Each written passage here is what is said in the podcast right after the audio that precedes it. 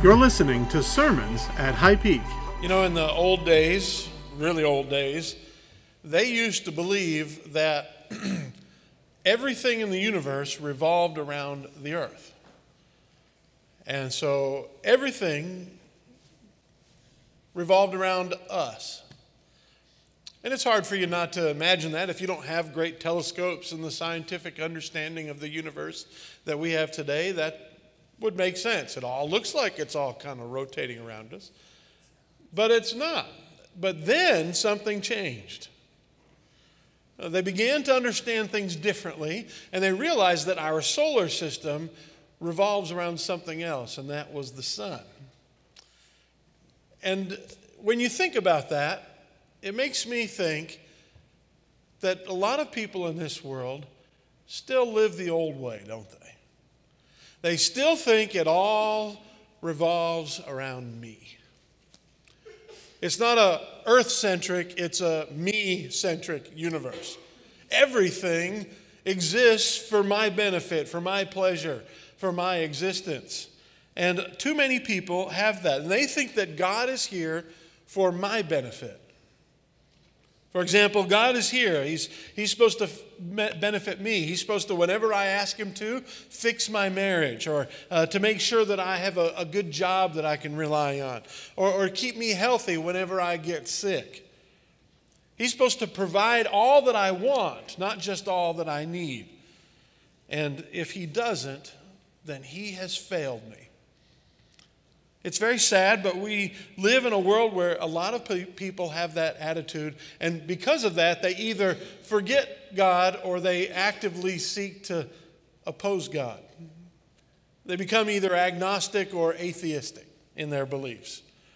And they start looking for other solutions, other answers to why this whole world exists. And many of them put themselves at the center of their universe. It's a common attitude. And because of that, it's failing. We are failing God, and we do not honor His name in our way of life. We do not honor His name in our attitudes. We do not honor His name in our treatment of other people. And you can see this in the breakdown of society as people begin to get more selfish, more self centered, and struggling to have common decency and care for one another. And what's the result? Well, the result is that it's even coming into the church, and we as Christians are disgracing the name of Jesus. Because they look at us and they think, well, they're no better than I am. Because our attitudes and our actions do not reflect the change that occurred in our heart when we gave our life to Jesus and He said, Go now and be like me and share that love with the world. And because of this, God wants to protect his name and he will do great things in order to preserve his good name. God's good name is important. Why is it so important? Is he sort of this uh, uh, God who's worried about what people think of him? I've heard people say that they stopped worshiping God when they realized that God seemed sort of like a, a narcissistic, uh, weak minded person, you know, who he was just so worried about what people thought of him all the time. That's not the kind of God you want to worship, but that's not the kind of God He is. But He does protect His name, and why? Why is it so important that His name be glorified? Let me tell you a story. Mac Johnson, he was the center of his football team. They called him Mac because his real name was Marvin. He'd beat you up if, they, if you called him Marvin. But also because they say he was built like a Mack truck. And one time in a football game, before it was uh, started, he ate five Big Macs and then threw up on the field after the first play of the game. So they called him Mac. Well, he was known for his antics on and off the field. He was quite a character, cutting up, always, you know, pulling practical jokes and everything. But what he was not known for was his prowess in the classroom. He didn't get good grades. He did okay. He was getting by. But then something happened. His senior year, he took a class because his guidance counselor said, You should take that class, it'll help you get into college. Well, you know, because of the way he played football, he really wasn't going to have a lot of trouble getting into college, but he did it anyway. So he took trigonometry. And he was the only member of Mrs. Peeler's trigonometry class that scored higher than Kenny, one of his classmates. Kenny would end up being the valedictorian of his high school. But for some reason, Mac just got trigonometry. He didn't have to work hard at it, he just kind of seemed to understand it. And when Kenny saw that, he was struggling in the class. He was having to work really hard to get A's. And it frustrated him. And so he, when he realized that Mac, this big old numbskull of a football player, was doing better than him, he went to him and said, Mac, can you help me in trigonometry? If you do that, I'll help you pass English. And I'll help you pass science and every other class that I do better than you. And the two became very close friends that senior year.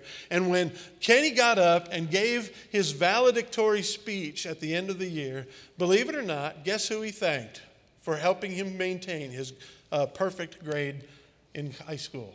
It was Mac. of course, everybody erupted because they didn't believe it. Most people still didn't know how good he was. Mac went on to, uh, you know, to play football and he became an engineer after fo- football was over in college. And Kenny went on to be a person of great success, but they both stayed friends. And the reason is because he saw that someone he never imagined could help him could help him. And Kenny always said if it wasn't for Mac, he never would have passed and got, or never would have gotten his 4.0 in, in high school and continued on. You see, that's why God protects his good name. Because he wants us to realize that we can go to him and that he is there for us. He wants us to realize that he will help us deal with our sin problem, the greatest problem any human being has. But then, after we deal with that, He wants us to know that we can go to Him for strength and for guidance and for wisdom and all the other things that He wants to do for us salvation, provision, wisdom, knowing how to live our lives. And so, when the chosen people of God failed to protect His good name during ancient times, He worked hard to restore them. First of all, He warned them through the prophets, you know, prophets like Isaiah and Jeremiah and he tried over and over again to get the attention of Israel, saying, Listen, if you don't repent, you're going to be punished. He warned them over and over again. He enticed them to repent. He gave them reasons to repent through the prophets, through the experiences. Eventually, the northern kingdom fell because they wouldn't repent. And the southern kingdom, he said, Look at them. You're going to be like them if you don't change. And they never did. So eventually, he sent Ezekiel, who had a message for them it's too late. Individuals, you may repent, but the nation of Judah, the southern kingdom, you're going to fall. The city is going to be destroyed. You might as well get ready for it, spiritually and in every other way. And it, of course, it took place exactly the way it happened. But then something shifted a few chapters before what we're going to look at today. Something shifted in his message, and he switched from being a, a, prophet of doom and gloom to a prophet of good news. And I want you to know something today. The gospel, according to Ezekiel, is not just good news for Israel, it is also good news for God because it restores his good name. I heard that, I read that quote, and I thought, that's perfect. A man named Christopher Wright said it. The gospel is not just good news for us, it's good news for God because it restores his good name. When we live it out, when people show out the gospel in their lives, it reflects on him well because he is good. And he is gracious and he is kind and he is decent and he is loving and he is forgiving. And all of that becomes obvious when you and I live a gospel life. And so I want us to see how this affects how God uh, protects his good name and what he does to protect his good name and how you and I can uh, apply that in our lives. So turn to Ezekiel chapter 36. Ezekiel chapter 36, and I'll begin in verse 17.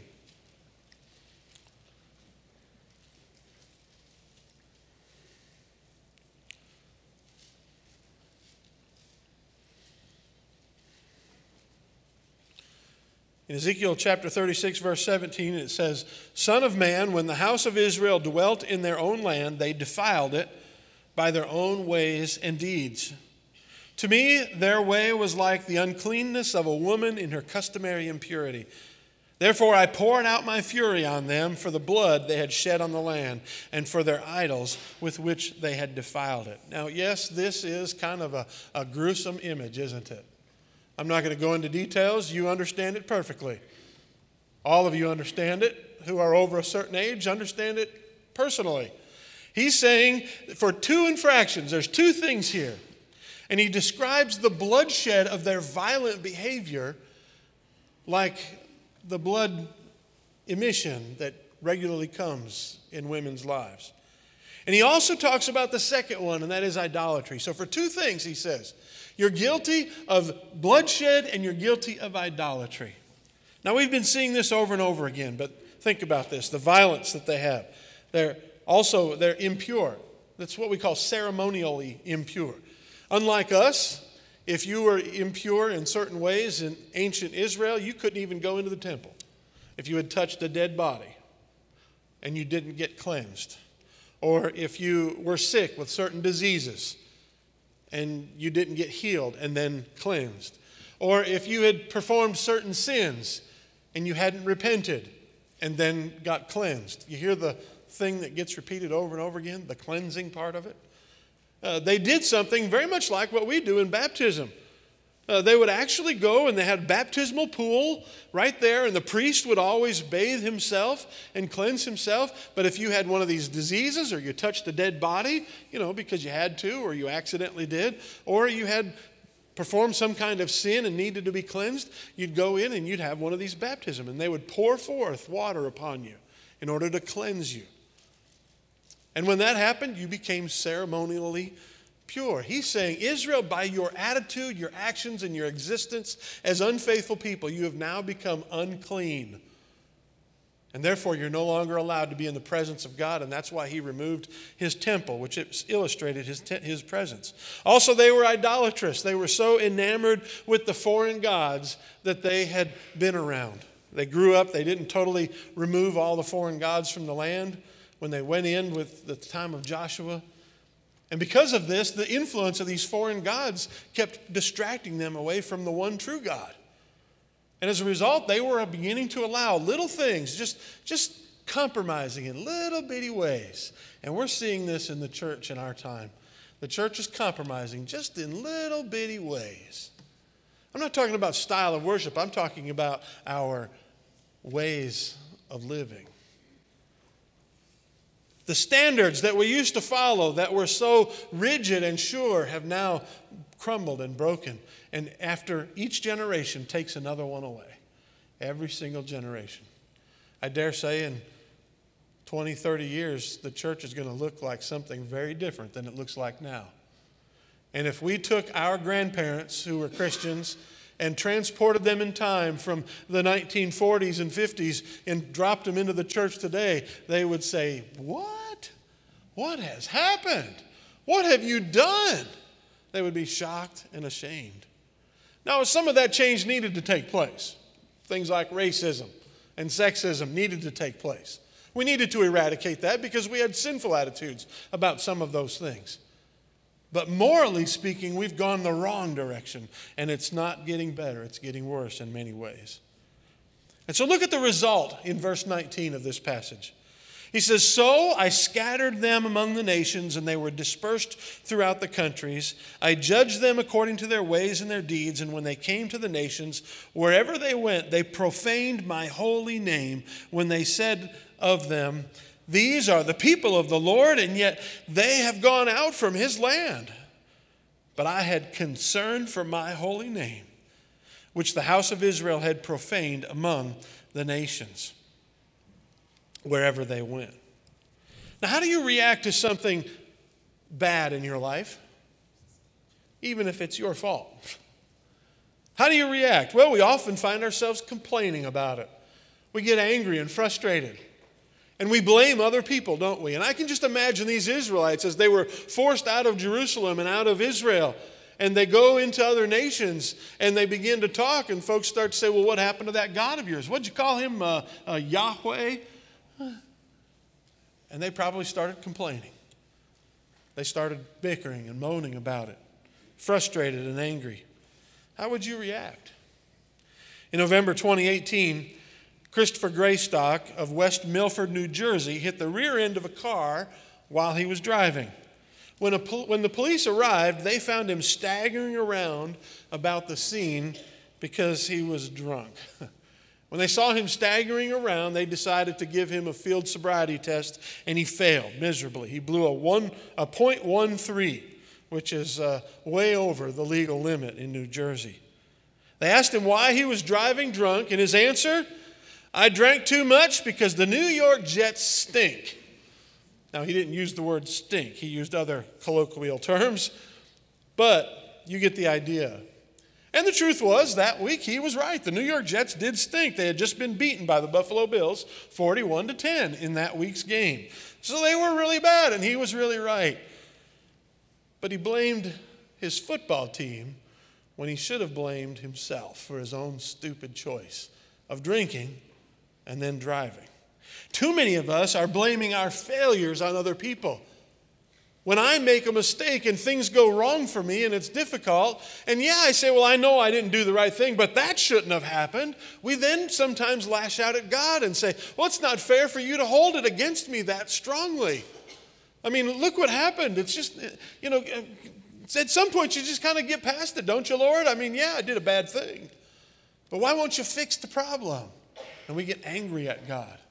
We're not good with our finances and we get into huge debt and we blame Him for not helping us pay the bills.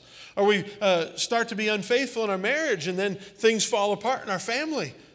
And we see it and we say, Well, I know, but why can't you just forgive me already? When you really haven't shown any repentance. And that's the way it goes. And that's the way these people uh, of Israel had done. They, they left town and they started complaining about all that God had done to them when they had really brought it on themselves. Because remember what we said? He warned them, He showed them how to repent. And then he told them the destruction's coming. If you yourself will just change, you can save yourself, even if you can no longer save your city. And none of that helped. And they became captives in Babylon, or some of them went and became refugees in Egypt, and others ran for the hill country to the north, all fleeing. And in doing so, they blamed God. They were angry at the Lord for what he did.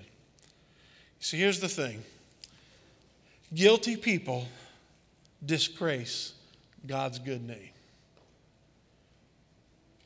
When we're guilty, when we make the mistakes, sometimes it's just by our actions, and often it's also by our attitude and the things we say after we commit the infraction. When we do the thing that's wrong, we disgrace God's good name. Now, I'm not going to go over all of their sins again. We talked about the two categories, how they were violent. Uh, they would often, you know, kill people and they were treating the poor very poorly and they had idolatry, they had other gods in their worship practices. But let me ask you this are we any less guilty than they are today in our culture? Think about this country that we live in, and I love America. God bless America. But you wonder, how can He with all that's still going on? The single biggest blight on American culture is our bloodthirstiness. You say, well, is it really that bad? I mean, I saw that a report that said, you know, crime, except in certain parts of the country, is going down. That's true. But since 1972, we've been murdering a large portion of every generation before they're ever even allow- allowed to take a breath for themselves. And we do so why? Because sexual pleasure is just far too enticing. And so people get pregnant. and in order to stop them from having to have a financial burden or to stop them from uh, having the public disgrace, we kill the baby because that's the easiest way to do it. Some have said, well, you know, I, I can't afford to have a baby at this time in my life. Uh, my career is just beginning, or I'm still in college or in high school. And so they kill the baby out of an economic idolatry. And for others, it's just a personal convenience. You know, when people say today, oh, we should uh, protect abortion in the case where the life of the mother is in danger or the life of the child is in danger. And they say the life of the mother is in danger, and they justify it by saying, guess what? If she's just uh, mentally troubled by this pregnancy, then it's legal. Well, mental trouble is, I just don't want it. It's difficult to have a baby. Yeah, it is. If it's difficult to have a baby, then don't do the thing that brings babies into the world. It's simple as that. Now, I know it's hard. When you get tempted, just don't put yourself in the situation where you'd get tempted. It's astonishing that we have this kind of culture. And because of that culture, we're seeing the bloodthirstiness pour out into other parts of life. And you know where this all began? It began when we said that life was not unique and special, that it all just happened by accident, by chance. If God didn't create us, then we're nothing unique or different compared to all the other creation of the world. So animals are just as special as we are, and the plants and trees are just as good as we are, and it's all good. What that means is we degrade ourselves as not being created in the image of God, and therefore life can be snuffed out. In the womb, at the end of life, and why not in the between times? And people begin to do this. Think about this. Some people today want to say, you know, I, I agree with you. You're right about all of that. But that's my belief, and I don't want to push my belief on other people. And so I think other people should have that right to decide for themselves. Well, let me ask you this is, is it murder? Yes, it is. It's destroying an individual life. So, but it's her body. She can do with what she wants.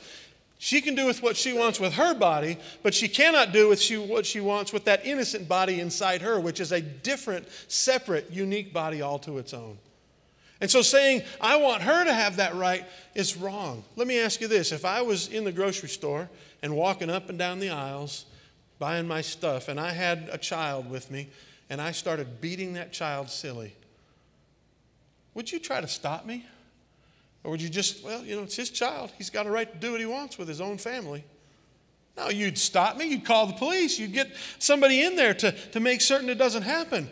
Well, okay, well, it's a child of 10 years old. That child is viable outside the womb, right? What if it's six months old? That child needs me. It won't survive without my help. Is it viable? Not completely. Yeah, but it's born already. What's the difference between that and six months earlier before it was born? It's still alive. And to say that's their choice, that's their decision, is like you saying, I can kill or beat a child in a car carrier sitting in the grocery cart at the food line because it's mine. No, I think people who say, who stand back and say, well, that's their child, I'm concerned about people like that. I think you either haven't thought it through very carefully or I think you're part of this bloodthirsty culture and we are guilty of it. And it's not just that, but we have idolatry like crazy in this country and in our own hearts when things become more important than people, when our jobs become more important than our families and more important than our church. When making certain that our, our kids are excelling in uh, things in school or in sports, but they're not excelling in their spiritual walk with Jesus Christ. My fear is that the church in America is shifting into the same violent idolatry that disgraced God's name in the 6th century BC, and that it's going to get even worse in our culture if things don't change. Look at verse 21. But God said, I had concern for my holy name, which the house of Israel had profaned among the nations wherever they went. As the church founders in America, created this country and this nation on the idea that we should be free to worship God. Their attitude was that we would worship Christ in a God honoring way. But the problem is, our culture has gotten less and less Christian over the years and more and more secular. And we as a church are being more influenced instead of being the influencers. We are changing instead of changing others. And it's happening. The church, yes, it used to be very bigoted. Yes, there were a lot of terrible things. In the name of Christ, people degraded the character of women in our history. But we've put that aside for the most part. It exists in small little pockets, but that's gone. But the problem is, we're also accepting other sins in, and it needs to change or God's going to work because God will protect his good name when God's people disgrace his name. What's God willing to do? I want you to know that God is willing to sacrifice his good name in order to protect his good name. You say, What in the world are you talking about? I'm talking about this. God is willing to sacrifice for a little while his good name in order to punish the people of God who are disgracing his good name. When I was in eighth grade, I played soccer for the soccer team. And uh, I was the backup goalie and the starting right um, defender. And as a right defender, I didn't do too bad. But as the backup goalie, you really didn't want Mark Volgman to go down because then I'd have to play. Well, there was one game where I had to start because Mark and many of the others on the team had done some things they shouldn't have done. And they were being suspended. And so for one game, they were not allowed to play. And so I got moved into goal. Somebody else got moved into my position. And about six different players on the team who were really good had to sit out, and backups had to come in. And we, as backups, just were not up to the task. That's why we were backups. And so we did poorly. We played against a team that we should have easily beaten, and we lost that game. Of course, everybody blamed me because I was the goalie who let the goals go by. But you know, the coach said, Don't you blame. And he named all of us who had to play in positions that we weren't normally playing. He said, You blame the guys who did the wrong thing. They sacrificed this win for what they did wrong. You see, that coach was willing to sacrifice a victory in order to teach a lesson to those young men. And I don't know if they learned the lesson, but I sure learned it. I sure learned it that when the coach said certain things, you had to obey and you had to do it. Mr. Moore was willing to sacrifice a win in order to protect the season. And God will sacrifice his good name. We see that in verse 22. It says, Therefore, say to the house of Israel, Thus says the Lord God, I do not do this for your sake O house of Israel, but for my holy name's sake, which you have profaned among the nations wherever you want. And I will sanctify my great name, which has been profaned among the nations, which you have profaned in their midst. And the nations shall know that I am the Lord, says the Lord God, when I am hallowed in you before their eyes. What's he talking about there? What's he saying? He's saying, number one, I'm willing to sacrifice by my good name and let you be punished. And they were punished. They were taken off into exile, or they had to run for their lives, and their city and their temple were destroyed. And the neighboring countries and the neighboring religions all said, Oh, that great God Yahweh of yours sure didn't protect you there, did he? And God knew that would happen, but He was willing to sacrifice in order to teach a lesson to His people, saying, You have to obey. Because unless you obey, you cannot be my chosen people why did he choose them in the first place? To honor his good name. Well, by the way they were living their life, they weren't honoring his good name. And so he said, I'm willing to sacrifice my good name for a generation in order to restore it by what I'll do next. And what he did next after this was amazing. God will restore his good name by restoring his people. God will restore his good name. He will rebuild the reputation of his good name when he has to punish us or allow us to go through suffering because of our sin. He'll restore that good name by restoring his people, by rebuilding that relationship that he intended to have with his chosen people. And he'll do this through us. He'll do this by the way he treats us. When we fail God, we disgrace God. The public failure of Christian leaders is well documented. Think about it. You can think about lots of names. I could probably list some that you've heard of, but I don't really want to do that. But the problem isn't just the public leaders that have well known names, it's every day as you and I live our lives and we fail God, we fail God in front of other people sometimes. And our bad behavior disgraces His good name. And he'll, he's going to punish if we continue this. That small circle of people that we know, we have an influence on them. So when we fail God, either it's big sins or sometimes it's just a whole bunch of little sins, but it still hurts the reputation of God. We have to be careful. It harms his witness. But when that happens, guess what he wants to do? He wants to restore us, he wants to return us to a previous state of goodness where we were after one thing happened. We confessed our sins, asked forgiveness, and repented.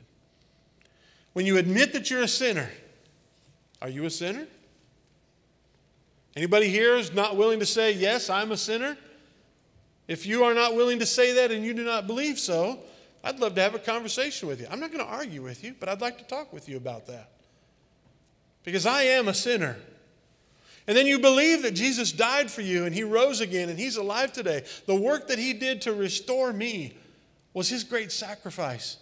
And so now I have to confess my sins and commit to live my life for Him. And once that happens, you're in a clean, pure, perfect state. Not because of what you've done, it's not because of what I did, it's because of what He did for me.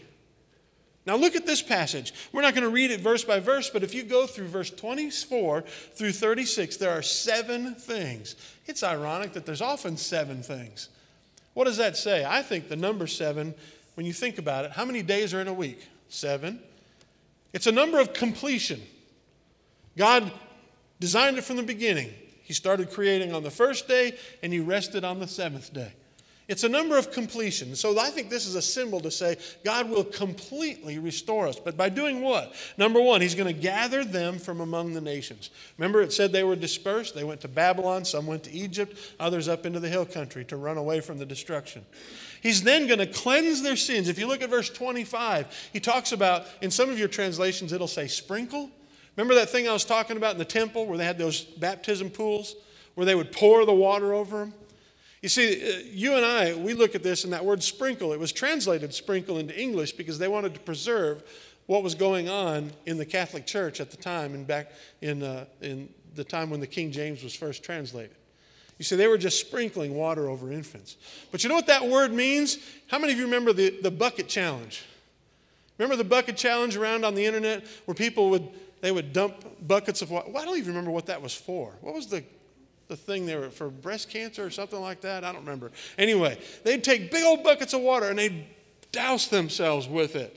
You little kids who grew up on Nickelodeon, remember when they would just absolutely pour forth the green slime on top of the people? They got totally covered in it. That's what the word means, by the way. He says, I'm going to totally bathe you. I'm going to wash over you. I'm going to cleanse you. That sounds a lot more like what we do today total baptism, total cleansing. He says, I'm going to cleanse you. I'm going to remove all your sins. Is it because he's going to make them do a list of great things? You know, if you do these 10 good things, you can overcome your sin. No. He's just going in his book of list of sins where he's got Kevin Purcell's name down. What's he done? Oh, look at that. Ooh, he did that yesterday. Here's what I'm going to do erase it. Pull it out of the book, rip it up, and throw it away. Burn it up in the fire. It's gone. It doesn't exist. My sins won't exist any longer before God. He says, I'm going to gather them, I'm going to cleanse them, I'm going to give them a heart transplant. In verse 26, it said they had a heart of stone. And he says, It's like this I'm going to crumple that outer shell and restore it to its soft, malleable form where He could change us and He could work with us. He says, I'm going to put a new spirit in you. We receive the Holy Spirit as a gift from our salvation. He secures us, protects us for all eternity, and then He also guides us. The Holy Spirit helps you make the right choices. He says, I'm going to restore your obedience through your Holy Spirit. And then He says this He says, I'm going to make the land that I promised you, that promised land, I'm going to make it blossom. Literally, blossom. Plant life growing again, trees, flowers, everything growing again. And when that happens, the people will return and rebuild their cities, and the population will grow. That's the seventh thing. Now, I want you to hear something here. A lot of this, he says, I'm going to gather them from the nations. That's happening today, by the way. And the blossoming of the land, that's happening in Israel, the physical land of Israel. Too much of the time we try to take this and make it a super spiritual thing. It's not just spiritual, it's literal. The land of Israel is blooming, the cities are being rebuilt, and people are returning to that city in Jerusalem. There's a man named Joel Rosenberg. He's one of my favorite authors. He writes kind of Christian spy thrillers, among other things. And he is an American. He grew up in America, but he is a Jew. Having studied and read the prophecies of the book of Ezekiel, he said, You know what? I'm going to take my family back to Jerusalem because he believes it's starting now.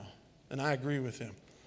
And he's bringing a restoration that will change the whole world. Look at verse 31. He says, Then you will remember your evil ways and your deeds that were not good, and you will loathe yourselves in your own sight for your iniquities and your abominations. Not for your sake I do this, says the Lord. Let it be known to you. Be ashamed and conform, confounded by your own ways, O house of Israel. What's he saying there? He wants us to be miserable? Yeah, for a second. He wants us to mourn over unrighteousness. Jesus said that. Blessed are those who mourn, for they will be comforted. He was talking about unrighteousness. He was talking about this. When you and I look back in our heart that we used to have before we were a Christian and we see how sinful we were, and He says, I want you to hate that so that you'll never repeat it. You'll never go back there. When God restores a person and puts them back on right footing, He wants you to look back at your former sinful life and say, Man, I wish that I could go back and not do the things that I did. How many of you have things like that? If you were to stand up here, you could list some stuff. Each of you maybe could give a testimony of ways that you've acted in the past. You wish you could go back and stop it because you're ashamed of it. You hate your sin. When you become to a point where you hate your sin, that's when you truly confess your sins. To confess your sin is to agree with God about your sin. That's what that literally means. And God hates sin. Now look at verse 36. It says, Then the nations which are left all around you shall know that I, the Lord, have rebuilt the ruined places and planted what was desolate. I, the Lord, have spoken it, and I will do it. Thus says the Lord God. I will also let the house of Israel inquire of me to do this for them. I will increase their men like a flock, like a flock offered as a holy sacrifice, like the flock of Jerusalem on, the, on its feast days. So shall the ruined cities be filled with flocks of men. They, then they shall know that I am the Lord. That last reference there about the flock in Jerusalem on the feast days, on their feast days, they had all these special holidays. And on those days, people would come from all over the place. And they would come wanting to offer sacrifice. And so they'd come bringing their sacrifice, and there would be livestock in the temple like crazy, all over the place. You'd see livestock. People bringing in their livestock, or they'd sell their livestock at home and, and then buy it in the markets outside the temple to come in and bring it uh, to the temple. And so, you, I mean, you could hear the, the bleating of sheep probably constantly. I bet that was a loud, thunderous sound constantly the days leading up to these holy days. And they would offer the sacrifices, the blood pouring forth in a good way this time, because it was offering a sacrifice to appease uh, the anger of God towards sin and restore the cleanliness of the people. And he says, I'm going to bring back all kinds of people to my land.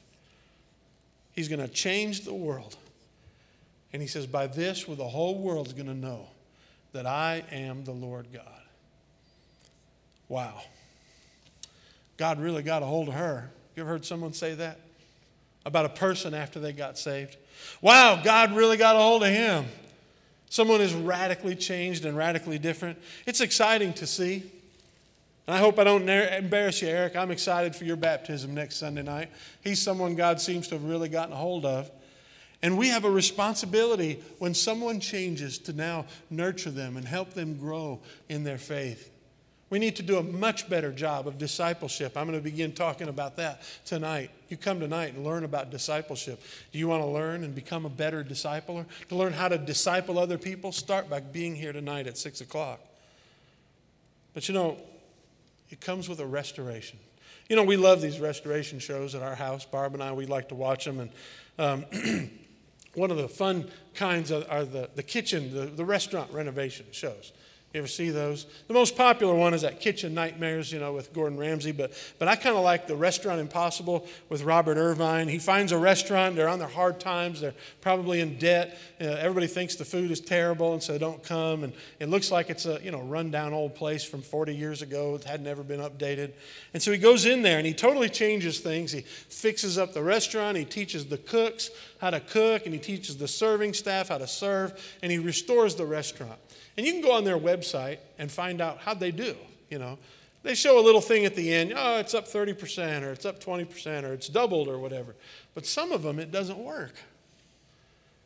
And I think the reason is because those people, all that they've been given, all the opportunities to change, and they squander it by not changing themselves. That's the problem that we face as believers. We have been given an opportunity God has said, I want to fix you. I want to change you. I want to restore you.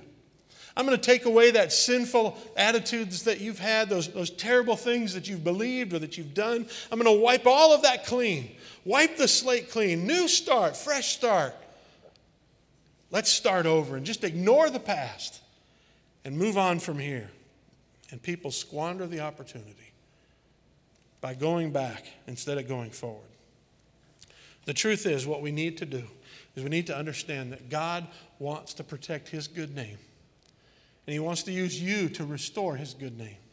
He wants us to be the instrument through whom people look at the world and look at life and they say, There's a God in heaven who loves, and He's going to take care of things. Now look at verse 22. Read it again. It says, Therefore say to the house of Israel, Thus says the Lord God, I do not do this for your sake, O house of Israel, but for my holy name's sake, which you have profaned among the nations wherever you are. What does that mean? I don't do it for your sake. He says, I don't do it because you deserve it, is what that means. Yes, we're going to benefit from it, but no one deserves it. You don't deserve this cleansing. I don't deserve this restoration. I don't deserve to be used of God, and what He wants to do is turn us into a trophy for His good grace. And He wants to display us proudly for everyone to see. Grace works that way. It restores God's good name by restoring us. Back in 1989, Rumeal Robinson played basketball for the University of Michigan. And early in the season, they faced off against Wisconsin. And uh, even though the Wolverines had been favored, Wisconsin led by one point at the end of the game. And there were two free throws, and the game was over. And Rumeal Robinson stood up to the line and began to shoot. And so he took his first shot, and he missed. Well, they still had a chance to tie it up, and they could go to overtime and maybe win the game that they should have won all along. And so he shoots, and you can guess what happened. He missed.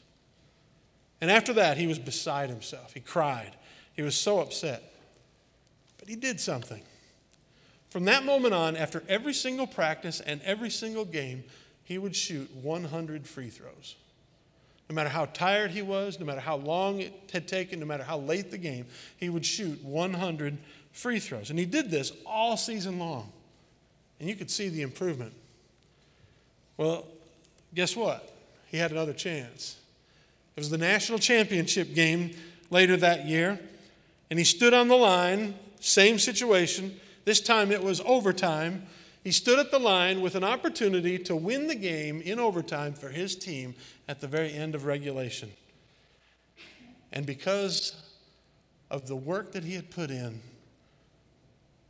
he dropped in the first shot, tied it up. He dropped in the second shot and won the game and the national championship. A man who had failed earlier in the season succeeded because he saw the opportunity to make a change. Unlike a basketball game, we can't become winners by our hard work. It doesn't work that way. You can't win the grace of God through your hard work. He wants to offer it freely. You don't have to do anything for it. But believe it and accept it and commit your life to Him. And He'll do it for you. He'll take you by His grace, wipe away all the sins. He'll start over with a fresh, clean page, and it's time to now move forward. He wants to make you a trophy of His good grace, and He wants to use you to promote His good name in the whole world. And all you have to do today, right now, is be willing to accept it. Are you? Are you willing? Are you willing in this moment to surrender your life to Jesus Christ? To give Him your all, everything you've got, by simply saying, Lord, forgive me for my sins. I'm sorry. Will you forgive me? I promise to do my best from now on to live for you knowing that there's nothing good you can do to overcome the bad that you've done in the past. It doesn't work that way. It's not like he's got a one for one. Okay, there's one sin because you did the one good thing. No, it doesn't work that way. All that sin is wiped out. Now we're just looking forward to the good. Are you willing to receive that today? Let's pray. Father, right now, there might be somebody who can hear my voice and they realize that they have sin in their lives and they've never truly repented of their sin. The Holy Spirit is convicting them, even as we speak. Lord, I pray that if that's true, if there's someone who can hear this and they feel that you are working and you're, you're uh, trying to speak to them, Lord, I pray that you would just help them to have the courage to be willing to say, Yes, I'm a sinner and I'm sorry. Will you please forgive me? By your grace, will you please remove my sin? To wipe the slate clean, to delete the file that lists all my sins. And I promise now to start fresh and start new with you, Lord. And I want to obey you. Will you change me? Lord, will you use me to show the world how good you are? Father, I pray that if there's anybody here who needs to make that choice, that they'll do so and be willing to do so. If there's anybody listening online through the internet, that you'll give them that, that desire to do so right now. And just say a simple prayer Lord Jesus, please forgive me for my sins. I'm sorry. I know that you died for me, that you rose again, that you're alive today, and you want to live through me by the way I live my life, pleasing you and honoring you and loving others. So, Lord, help me. In Jesus' name. God, if there's anybody here who prayed that prayer right now, I pray that you would help them to understand that, that there's a whole celebration in heaven just for them. And now the next step is to take that step and make it a, a public choice. That they're willing in this moment and in this time to stand up for you and to let the whole world know how good you are because of how good you've been to them. In Jesus' name we pray. Amen.